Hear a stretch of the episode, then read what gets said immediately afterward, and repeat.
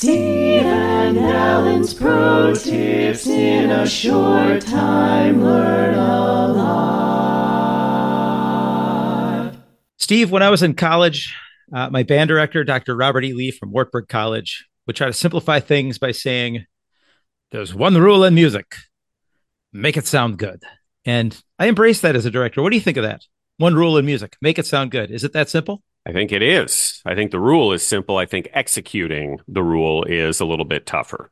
Go on. Well, I think when many of us first learned how to be music teachers, we were in a college or university setting like you, and oftentimes our conductors were focused on the important things like phrasing, dynamics, tone quality, connecting with the audience, and so on. And those are, of course, important.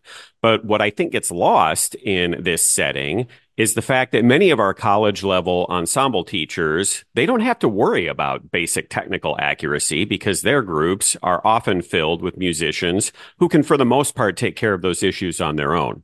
So our model for how to teach doesn't really include extensive training on what to do if members of the group are singing or playing incorrect rhythms or pitches. So we head out into the real world and we hear Dr. Lee or our other college teachers in our head saying, it's not just about the notes. You must make music. And we set about focusing on making music.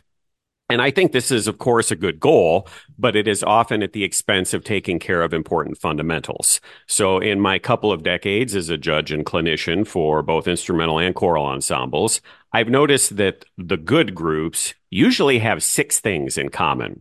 And spoiler alert, none of them have to do with dynamics or phrasing. Would you like to hear what those are? So, are we going to get like six pro tips in this one pro tip? It's a pretty good deal for anyone listening. Yes, six pro tips in one. Once again, Music Ed Insights and Dr. Steve Shanley providing maximum bang for the buck. Let's hear. So, the good groups tend to prioritize things, and I can't emphasize this enough in this order. First and foremost, correct attacks.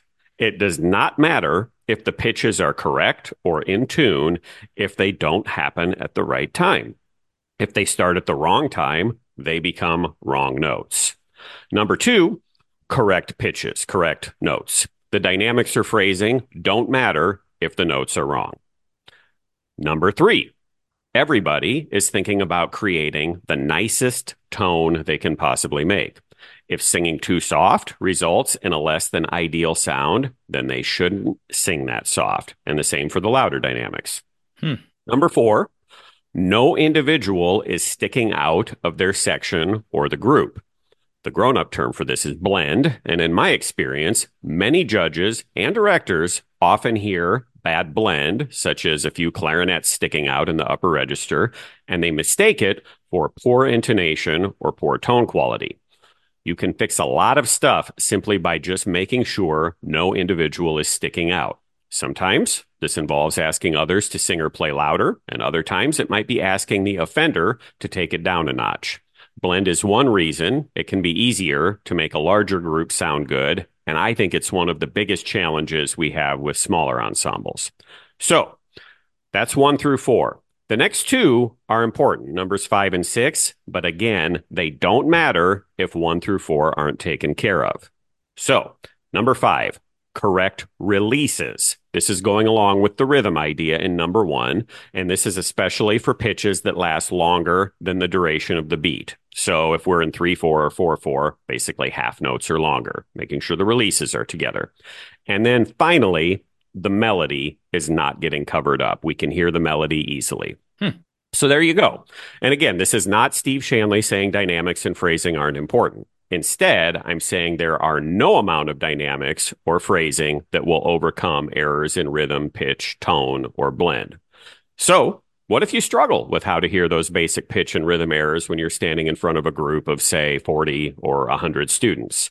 That is very common, totally understandable, and you'll have to tune in for another pro tip yeah. or suggestions on how to uh, address that one.